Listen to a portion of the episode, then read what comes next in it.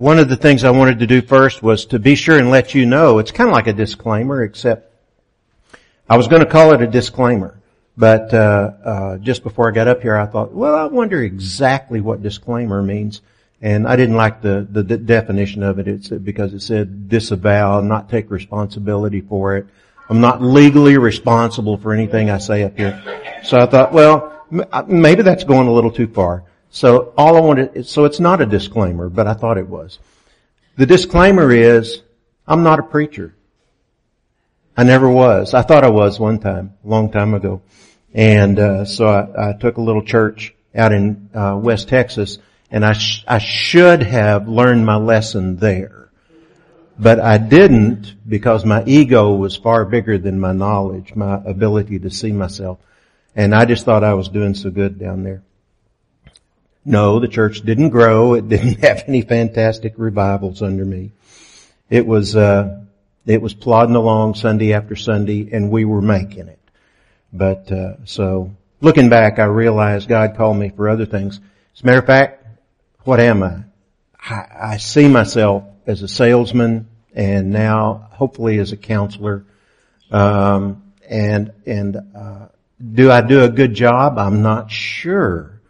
I enjoy what I do and people respond uh, well with uh, wanting to change their lives. So I figure the main thing I'm giving them is is hope, and I sneak in scripture passages every now and then and and talk about the positive things that God says about each one of us. How how we're really so much more than we realize. Um, which brings me to Luke chapter 15. Go to Luke chapter 15. I know I should have, I should have uh, stayed closer to where uh, Brad is with uh, uh his his lessons and teachings. He wanted me to to uh, touch on it or to sh- or say something that would be tied into it, and maybe I will. I don't know, but if I do, it's not intentional.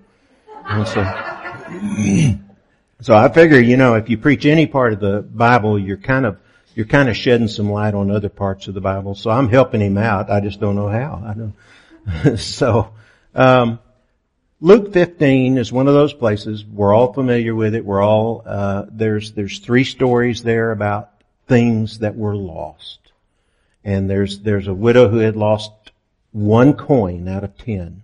There's a, there's a, a father who had lost one son, his younger son, and he had an elder son. It's, we call it the prodigal son, uh, the story. Uh, the third one was sheep. If one sheep is lost, would, wouldn't you go get it? The, um, the story of Israel, you have to know just a touch about what's going on in Israel right now. Israel seems to have had the misfortune, uh, uh, the bad luck, or the punishment from God, depending on how you want to interpret their their uh, history. Um, and it's probably all three. But uh, they had been conquered by by large military powers from around. It was either Assyria or Rome. It was Babylon. It was Egypt. It just one after another. They were in a it's not a particularly important strip of land, but it's on the way to where other countries wanted to go. It, it, it just made a nice little strip for traveling, which meant for armies as well. And so armies would come through and one after another they would conquer Israel. Israel would be under their uh, power and their restraint for periods of time. And along about the time Jesus comes along, they're under the Roman power. Roman power is probably the most uh, high-tech uh, threat that they had ever had in their little country. Uh, the Romans did things in a very automated, uh, high-tech sort of way that uh, they had proven successes, and they made sure that all the soldiers uh, did it according to their to their rules because it, it was it was very successful way of doing things if, if what you wanted to do was conquer another country. Okay. So they've been under one military power and then another. The religious leadership in the country then had developed a way of uh, helping the people actually isolate themselves. They, they, the religious group, the Pharisees, the Sadducees, and others, but uh, those groups had delineated just dozens and dozens and dozens of rules.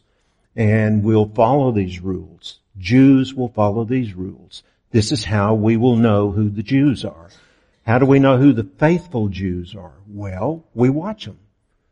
The religious establishment could watch what they do, how they did it. Even if it was a wedding festival, they could go and watch the wedding festival and they could tell if you were a good Jew or not. I mean, are you following all the rules? Are you, are you, are you doing what you're supposed to do as a good Jew? The religious leaders were really good at this and the way they, if they couldn't tell right offhand, you know, if you were a pretty, pretty good Jew, but maybe, maybe they had some questions about certain things because, uh, some things you, you do. You have to ask clarifying questions to get what the motivation is behind what you're doing. Uh, because you know as well as I do that everybody can do the same thing, but their motivation makes all the difference in the world.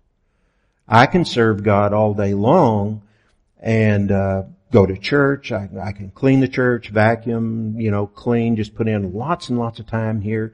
I can go out and uh, have some tracts printed up and make sure that on, let's see, Tuesday and Thursdays I go out and I distribute tracts to the people in the, in the city and, uh, I, you know, be sure that I have uh, our name on it and, and I'm doing it according to the Roman road because that's what I was taught when I was a kid, you know, learn the Roman road. So in other words, there was a way to do everything. And you look good doing it. Because you're always busy. I'm always busy in the church. I'm always busy out passing out tracts, out knocking on doors. But what was my motivation behind all of that? Was it because I needed to do that to please God? Some people do it just to please the church. Just to please somebody in the church. And some people have risen above that limited spirituality and they do it to please God. But they do it to try to earn favor from God. To, to try to buy God's love.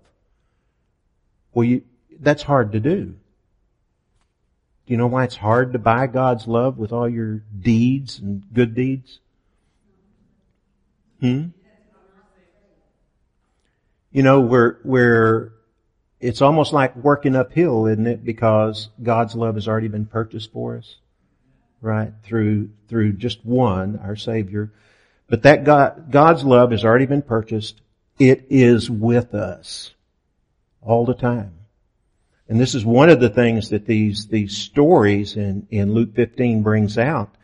Um, and you noticed well, let me notice. I'll see if I can go to the verse actually. Part of uh, not being a genuine preacher is following notes seems to take more attention than I can afford. But if I don't follow my notes, I will wish at the end I had. So I'm, I'm kind of back and forth and I'm saying, oh gee, I don't see how he does it Sunday after Sunday. Let's not listen to music. Let's shut that off. Where's my Bible? There it is. Okay. In Luke chapter 15, we have three parables. It begins with the parable of the sheep. And let's read, if you will. I'm reading out of uh, New International Version. Not that it matters. Most of them are r- really close on these. And one good thing about these, these, uh, parables of, uh, these three parables that are linked together here by Luke is that we, most of us have heard them since we were kids. We know the parables. I'd heard the parable of, uh, of the prodigal son. I mean, so many times I, that I never actually, um, I had thought for years and years that the prodigal son, I thought that was an Old Testament story. It just sounds like an Old Testament story to me. I mean, the Old Testament is good at telling stories like that. New Testament tells stories in a very different way. They're they're short and abbreviated, and uh, because the Greek language is so so much more able than the Hebrew to to uh, uh, express very nuanced uh, things so so they can say it in a lot less words. But that's why I love the Old Testament. It's it's very wordy. It's like sitting down with an old guy who's got plenty of time and just wants to tell you a story, right? I mean, for example, you go to the New Testament and you say, Mr. New Testament, which by the way is a kid, right, compared to the Old Testament. And it's a, it's a kid and you ask Mr. New Testament, what is, what is faith? And Mr. New Testament says, oh, it's the evidence of things not seen. Right? I mean, I, Blanche, tell me the whole verse. Okay, thank you. And, and so he gives you, Mr. New Testament gives you 11 words and you think, oh, wow, boy, that's, it's compact and I've got to give that some thought, really. I mean, first I've, you know, I've just got to figure out exactly what that means for me. Uh, and then uh, down the road I bump into Mr. Old Testament he's an old, old guy with long, long white hair sitting on a rock just thumbing through the pages, you know. And, and you ask him, what is faith? And he says, ah, oh, faith sit down here beside me. And he tells you 12 chapters, you know, 12 chapters about, who was it? Uh, I can't remember. Abraham. is Abraham got 12 chapters. And told you 12 chapters about that.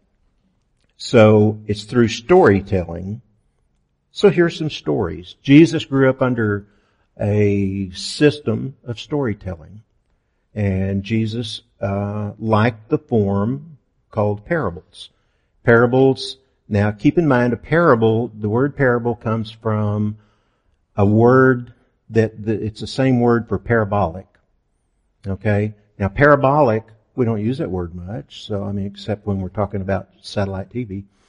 Parabolic means all the signal or light that comes in this way is bounced in a particular direction so that it focuses at one point. Okay? So you take all the information. I could tell a parable about this congregation as long as everything I see about this congregation can bounce off that parabolic shape and focus on one thing. Now, the other thing that means is you can't take a parable and use it for just anything you want to. You really need to let the person who tells the parable tell you what the point is and stay with the point. Don't try to use it for a bunch of other stuff or it won't work because that's not where it's supposed to focus on. Now the tax collectors and sinners were all gathering around to hear Jesus, but the Pharisees, they're always around, aren't they? The religious teachers. Remember I just said they're the rule givers. They have all the rules. They have all the ways of looking at you to decide if you're a good Christian or not. And so what, if, if I have all the rules and I know what you're supposed to be doing and everything, then what's your responsibility? Your responsibility is you better be doing them if you want to be counted as one of us. One of us Jews. Then Jesus told them this parable. Suppose one of you has a hundred sheep and loses one of them. Now right off the bat, there's two things that are, are going on here. You'll notice that there the religious leaders are there and he asked them a question that they would not be caught dead with sheep. Sheep were unclean. Sheep herders were unclean. You don't want to hang around with them. And so the first thing Jesus does is to affront their, their sensibilities, their sensitivities to, because I've discovered too, although I do it in such a way that makes enemies, but, well, maybe he did too. But, uh, is, if you can affront somebody's sensibilities, they will listen to you. Because if you make them mad, even if it's just a little tinge, not a bunch, just a little bit, they'll really listen to what you have to say because they're already wanting something to argue about. So they're listening carefully and he says to them, if you had a sheep, well, they would think, a sheep? What kind of story is this going to be? I mean, how's this going to benefit me? I wouldn't be around sheep herders, my word. That would be like saying to any of y'all, I'm telling you a story and I want you to understand what I'm trying to say. So, so in the middle of it, just all of a sudden I say, well, you know what it's like to own a strip club and one of you ladies breaks her ankle, you know. and you'd think, no, I don't. of course I don't. What are you saying? but I'm listening. okay. Suppose, go ahead anyway, that one of you has a hundred sheep and loses one of them. Doesn't he leave the 99 in the open country and go after the lost sheep until he finds it? And when he finds it, he joyfully puts it on his shoulders and goes home. And then he calls his friends and neighbors together and says, Rejoice with me, I have found my lost sheep. I tell you that in the same way there will be more rejoicing in heaven over one sinner who repents than over 99 righteous persons who do not need to repent. Now, I'm not gonna go into interpreting how it normally is interpreted and say, we've always been taught, this is what we've always heard. You know what you've heard, you know what you've always been taught on how to, how to see this verse. That's one thing that's interesting about, uh, choosing a Bible verse to preach on that, that everybody knows everything about. Because they already know how to feel the verse and how to approach the verse. So what I hope to do at the end of these, I hope that you see it before I ever have to reveal it, but I hope you see the connection. I want you to look for the connection between that is common in all three of these. Okay?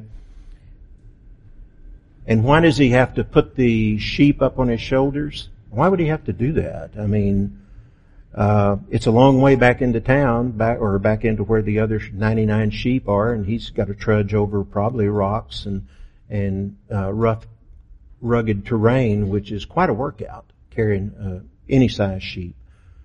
It's because sheep, and I think this is maybe one of our qualities as well, why we're called sheep. Uh, a sheep, when it gets lost, it will wander and wander and wander until all of a sudden it realizes it's lost, and then it kind of freezes up. That's where it wants to stay. It doesn't try to walk out on its own. It just realizes it's lost, and it freezes up. Can't think of uh, good options on how to get out of this mess uh, doesn't recognize anywhere to go, so I'm not going anywhere. You know, I don't recognize any particular direction, so I'm staying right here. So typically they had to load them up on their shoulders and carry them out of the situation. The owner had to carry the sheep. Okay. The parable of the lost coin, it says, or, let's take this for example. Suppose a woman has ten silver coins and loses one. Doesn't she light a lamp, sweep the house, and search and search and search carefully until she finds it? And when she finds it, she calls her friends and neighbors together and says, Rejoice with me, I have found my lost coin. In the same way, I tell you, there is rejoicing in the presence of the angels of God over one sinner who repents. At least it ends exactly the same way, doesn't it? It ties it in to sinners. So we know what these parables are talking about. I mean, uh, Jesus makes it perfectly clear, but just the way he ends it, I'm talking about coins, about coins, about coins, uh, and it's just that way with the sinner in heaven. Okay, so he, you, you, the, all the listeners say, "Oi," of course he's talking about us. All right, the parable of the lost son. Everybody knows about this one. So why is he going to read it then? Well, I don't know because there's time. there was a man who had sons. The younger one said to his father, Father, give me my share of the estate. So he divided his property, property between them. There's two statements stuck right end to end that the Jews, I bet they couldn't swallow it. I can't even believe, one, that the youngest son would come and say, I want my cut now.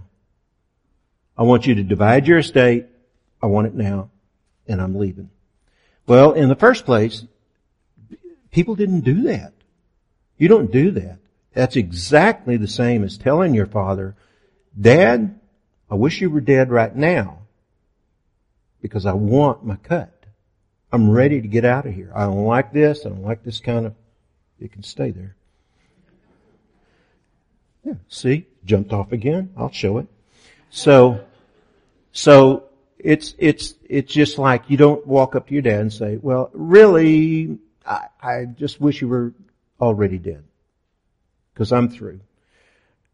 The second thing that is just unbelievable in this parable, and, and I know that, that everybody's sitting there listening because they were in the Jewish culture and they understood how this thing worked.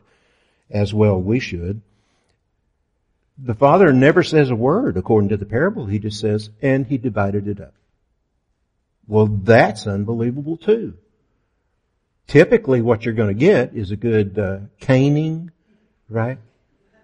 Go out and get a switch and, and beat him back to the barn and uh, say, you know, you need to straighten up your attitude. But he didn't. He just, he divided his, his wealth, divided his property, and it says between them, so the young son's request affected the older son too. If he's going to divide up the wealth, he has to figure out how much is the older son's and has to divide it too. Okay, so he divided his property up between them. Not long after that, the younger son got together all of his belongings, probably one donkey's worth, set off for a distant country and there squandered his wealth in wild living. After he had spent everything, there was a severe famine in the whole country. Uh, I think that's supposed to remind us that we're supposed to save up for hard times. Uh, nothing said about it. It's just kind of plugged in there. But this is where we get a lot of our, our innate wisdom. We get it from old stories, typically out of scripture. Uh, the, these stories are picked up and passed on in families, whether they tell you it came out of the Bible or not. Son, you need to save up for hard times. But of course, they were thinking about uh, 1929 as well. Yeah, they'd been through hard times. And he had spent everything. Uh, there was, a, yeah, severe famine in that whole country, and he began to be in need. So he went and hired himself out to a citizen in that country, who sent him to his fields to feed the pigs. Not good for a Jewish young lad. He longed to fill his stomach with the pods that the pigs were eating. What is that? Tells you something about him too. His hunger had overcome his religiosity. He knew what was unclean, what you don't do according to religious rules.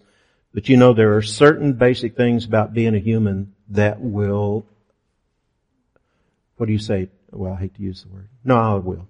That will trump that card. I just, I, I just, it's my, I don't know. I know my mouth, it's, it almost locked up. I couldn't say it. And so,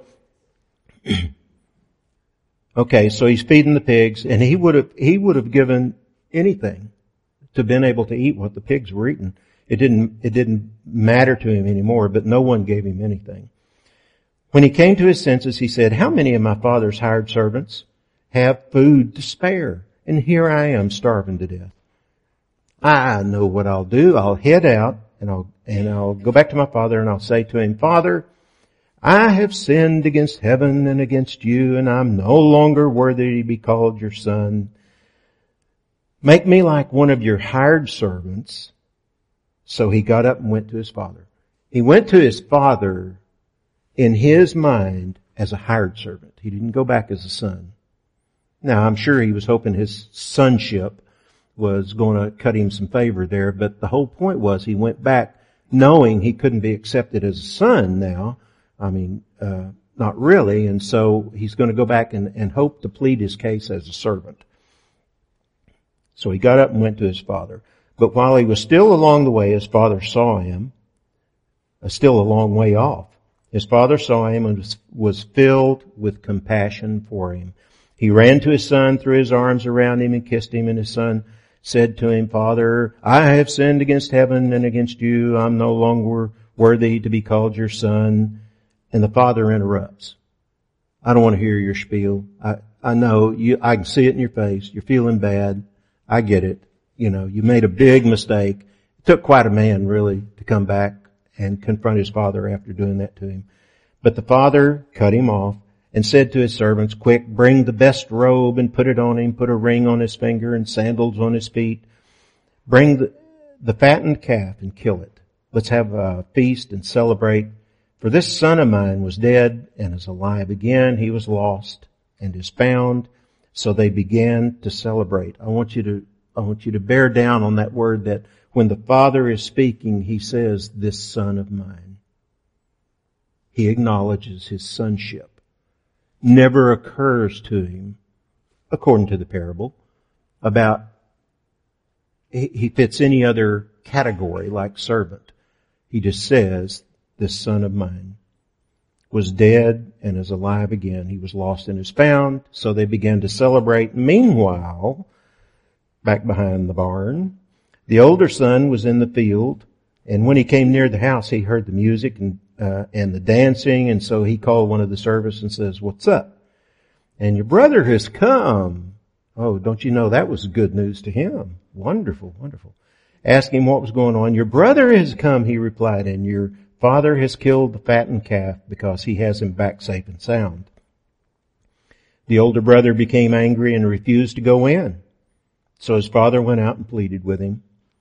But he answered his father, look, all these years I've been slaving for you and I never disobeyed your orders, yet you never gave me any young goats so I could celebrate with my friends. But when this son of yours who has squandered your property with prostitutes comes home, you kill the fattened calf for him. My son, the father said, you are always with me and everything I have is yours.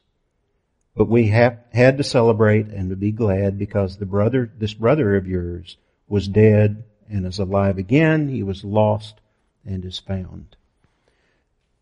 The three stories have some commonality in them, and I, I hope you can see it. What does the coin itself do to be found? Oh, it does nothing. What does the coin do to be found? It just lays there. It just waits. Who finds it? The owner. The owner restores the coin back, right? The owner finds the coin and restores it back to herself. She is restored. The sheep, what does the sheep do to be recovered? Nothing. It's the owner that goes out and it is, you talk about taking a risk to have to leave 99 sheep somewhere.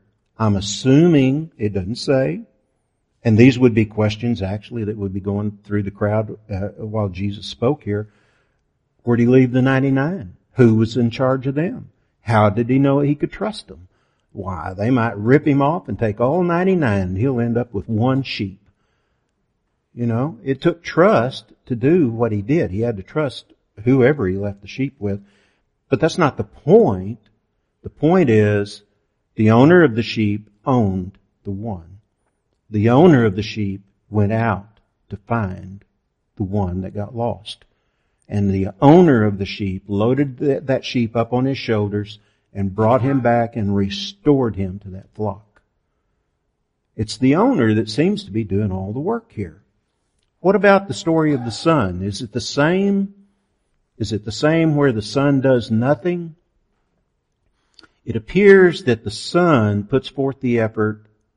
Why? Because he has no options. I mean, he's up against the wall. He's starved, starving to death. He's ready to eat pig slop. Um, things are not really going like he planned, right? So, so he's forced into trying to figure out how to survive, and he decides to come back to his father. But how does he decide to come back to his father? Not as a son. He says, "I'll come back as a servant. I'm, I'm unworthy." I'm unworthy to be a son. I can't, I can't afford the embarrass, the further embarrassment of, of walking in there and saying, uh, here I am. I want to be your son again. Might not have had the same effect and certainly wouldn't have made as good of a parable. So he walks back in humility and says, I know, I know. You know, and his plan is to say, if I, if you'll just let me be a servant, I mean, that's not much to ask. But his dad cuts him off because, because his dad receives him back as a son, not a servant. He doesn't even give him a chance to say, if I could just, because in the Father's heart, nothing has ever changed. He was my son, he is my son, and he reached out and redeemed him as a son. Because why? Because he belonged to him in the first place. That was his son. And I think it's even fair to say he belonged to him because back then I think almost everything was considered property to the owner. The wife, the children, the animals, everything was property. He does return home, but the father is the one that actually finds the son. He finds the son in that person. Now why is all this important? It's because we, we have a tendency to overlook the fact that in all, th- all three of these parables and in the rest of scripture, God owns everything. He owns us. He made us. He put us here. He gives us strength. He gives us wisdom, courage, insight, and you can just go on and on and on. I got to where for a while I prayed uh, uh, in my prayers. I, I kind of quit doing it. I'm not sure why. But in my prayers, I would, I would thank God because He was the very breath of life I had. And I know, I knew, I mean, from scientific viewpoints, I took those breaths. My body, my brainstem told me to take a breath. You know, I mean, I, scientifically, I knew that oh, God really didn't have any play in that, but I don't know. I just, I think I came to a point of uh, brokenness and surrender to where I was thankful because I knew God supplied that breath of air I had. Uh, he supplied the, the blood that was flowing through my veins. There was no reason that blood has to flow, but it does. And it, and it helps me to be who I am and what I am. It helps me to just be alive. And what's the point in being alive in the first place? I go to, to nursing homes and I talk to people and they all have a common complaint. They're bored stiff. I don't have anything to do. I just, you know, and, and I get tired of looking at four walls all the time and I'm getting old and I can't move and I can't get up and around and, and woe is me, woe is me. And it's hard to break through that because it's all reality. That's why it's hard to break through. They have gotten themselves into a place where that's exactly what life feels like. And it's hard to get them to understand that God can be active in you when you can't do anything. I mean, can you, is it true that you've gotten to the point that you can't even pray for others? No, no, that's not really true, is it? You could, but they, but they have learned over a period of time, one ailment after another falling on us, and, and I'm experiencing it. I mean, one after another gets laid up on there and I keep thinking, it's coming. I'm gonna, I'm gonna get there. And when I visit the people in the nursing home, I look around and I think, this is where I'm gonna be. You know, how am I gonna do this? How am I gonna live my life once I get to this point? And my hope is that I remember I can always pray for others. I can always glorify God. I can always keep my sight looking up, not down keep my sight looking outward, not inward, because I know that's where sickness dwells is when we begin to look inside. Isn't that weird? You would think it's called insight. It's called uh, self-reflection. We've got all kinds of nice words for it, but when we start doing it, we focus on ourselves and our problems, and uh, we forget about others and their problems. And when we focus on somebody else's problem, did you notice that for a moment you disappear? You forget that you're there. You, you, you forget that your problem is so great. But I'm, but I've discovered in my life, the more I can stare at that problem, the bigger it gets. I found that out. There's a, a thing that creeps into every church, everything we do. It's not just churches, but it's, it's particularly, uh, harmful when it comes into a church. It's called transactionalism. Transactionalism is, um, I just heard the word. I've called it other things myself, but I like the word, so I'll use it. Transactionalism, and it and it and it says, how can I buy God's love and favor? What is it I can do? And I talked a little bit about it just a moment ago. What do I need to do to be a good Christian. And you know what? I've run into some people that wonder what they have to do to be, I guess, so they can go to heaven. I don't want to say be saved because they all will admit they've been saved, but they're still overly concerned about, well, it's an obligation. I need to get up and go to church. I need to, I need to tithe. I need to do this. I need to do that. Oh yeah, I need to pray and read my Bible because that's what God likes. God likes me to do that. Um, and is that good?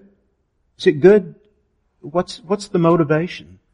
I wrote down on here, there's, there's two things. There's form and spirit. Form is what you do. You're doing all that stuff. That's fine. I mean, as a matter of fact, I would highly recommend for every, every believer, every child of God, I don't want to say Christian, I don't know why, it just child of God sounds closer. It sounds more intimate. And, um, it should be right that everyone, every child of God would have an earnest desire to do all those things, to serve, to, to do for God, just because He did so much for me. Now, if that's my motivation, that, if that's the spirit of what I want to do, I'm doing it right. But transactionalism creeps in and, and it really destroys the joy that most Christians can have. Because if we think we have to be at church to please God, if we think we have to be, be good in order to get to heaven, I think that's a good way to say it. If I have to be good to get to heaven, then my salvation didn't count for anything. I don't think. Oh, well, at least I'd be a good person, right? I'd be a good person and everybody pat me on the back. And, oh, you're so faithful. You come to church all the time. And, and look, boy, she just, she's always doing something for the church. Or he. And there's, there's, like I say, there's nothing wrong with that as long as the spirit of what you're doing is because of rejoicing and, and being a pleasing odor unto God. You know, transactionalism has a way of, of pushing itself in and destroying because transactionalism is about me. Right? If I, if I do things so that I become a good person by my good deeds, so that God will see that and take me to heaven, I'm barking up the wrong tree. It's all about me. Do you think I'm gonna, I could succeed? I could. Some people do, I think. But in most cases, don't we end up getting disappointed? In ourselves, at least. That's one of the, the main things I have against the uh, name it and claim it uh, theology that's out there. Yeah, is because, you know, if you have enough faith and, and you pray this certain thing, God will do it for you. And if, it, and if God doesn't do this thing for you, well, you just didn't have enough faith. It always comes back to you. It's, it's a self-crushing, it's a self-defeating uh, theology because what I have to say, what I have to say, I don't know about them, what I have to say is, is I will lay out my heart and I know for a fact God hears me. I don't have to prove it scientifically. It's nobody's business. You can say, well, how do you prove it? I don't have to prove it to you. It's none of your business. It's my business. I know that God hears me when I call out to Him. And I know that when I say, God, here's, here's what's on my heart. Now I don't say, I don't tell Him to fix it. Right? I've, I've learned to be very careful how I pour out my heart and I just say, this is, this is really heavy on my heart. This is really bothering me and, and Lord, I, and I've learned to say, Lord, I know you're already at work in it. I understand that. But I just want you to know how much I care, how much I love. And God responds. Metanoia is a word that uh, Brad has used several times, and he talks about it. It's uh, repentance. And the word metanoia means to change your thinking. So metanoia is something that we need to be doing. It, it, it's a process we need to be in all the time. It's one of those, uh, put on the mind of Christ. Yeah, put on the mind of Christ to change your thinking to the way that God would think. Is it hard? I had a, I had a couple sitting in front of me one time. They was, they were in there for marital counseling And they were, of course, you do the preliminaries, you have to listen to everything that's wrong, everything that's bad, and then get around to saying, but what can we do about this? Okay. And so we had gotten around to that point and, and, and had said to him, and I told him as a, as a source of encouragement, I had hoped, I said, you know what, I've heard enough. I've heard what the problems are. I've heard, uh, what you're, that you still care for each other. I heard that too. And I said, you can change this when you get ready. If you want this marriage to work, it's your decision because you've got plenty to work with here. If you don't want it to work, it's your decision because you have plenty of bad things you can focus on and say, it's just not worth my trouble. I said, you know, but you, but I'm, what I'm telling you right now is you can turn this thing around, make a good marriage out of it, and, and begin the healing process. And she said to me, yeah, but how long is that going to take? a little skeptical attitude.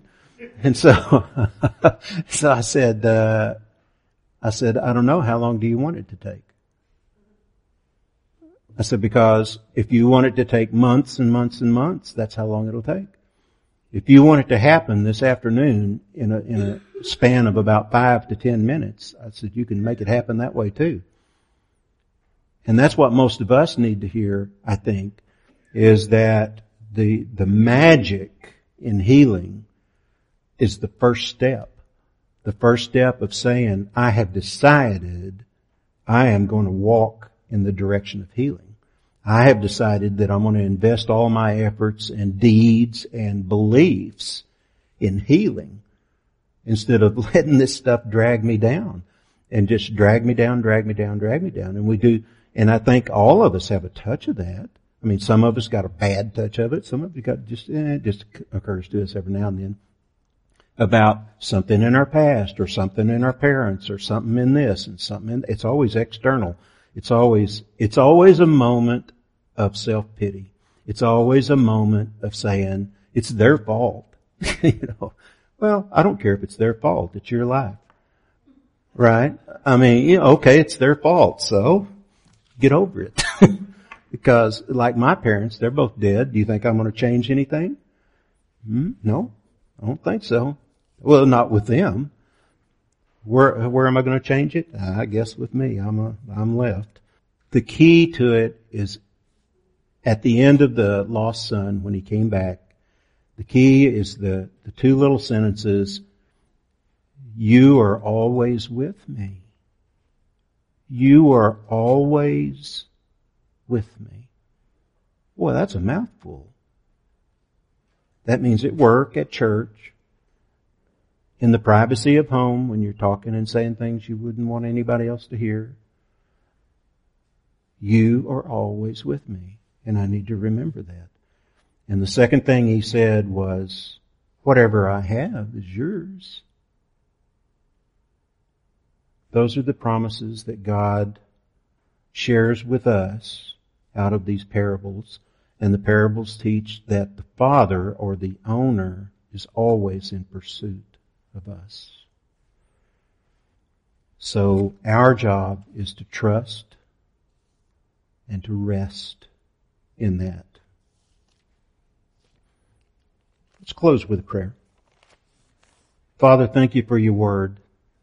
Thank you, Lord, because your truths have a way of penetrating us, um, getting through the uh, walls and the um, and the other fortifications that we build around our lives to help keep us safe so that we can operate in this world. And we make the mistake, Lord, of blocking you out sometimes. Just help us to open up, drop all the fortifications, all the walls, all the protections around us, uh, to, to center ourselves in you and to be usable in every day and every breath uh, by you. Thank you, Holy Lord Jesus, that you are the very breath of life that I have today. In Jesus' beautiful name, amen.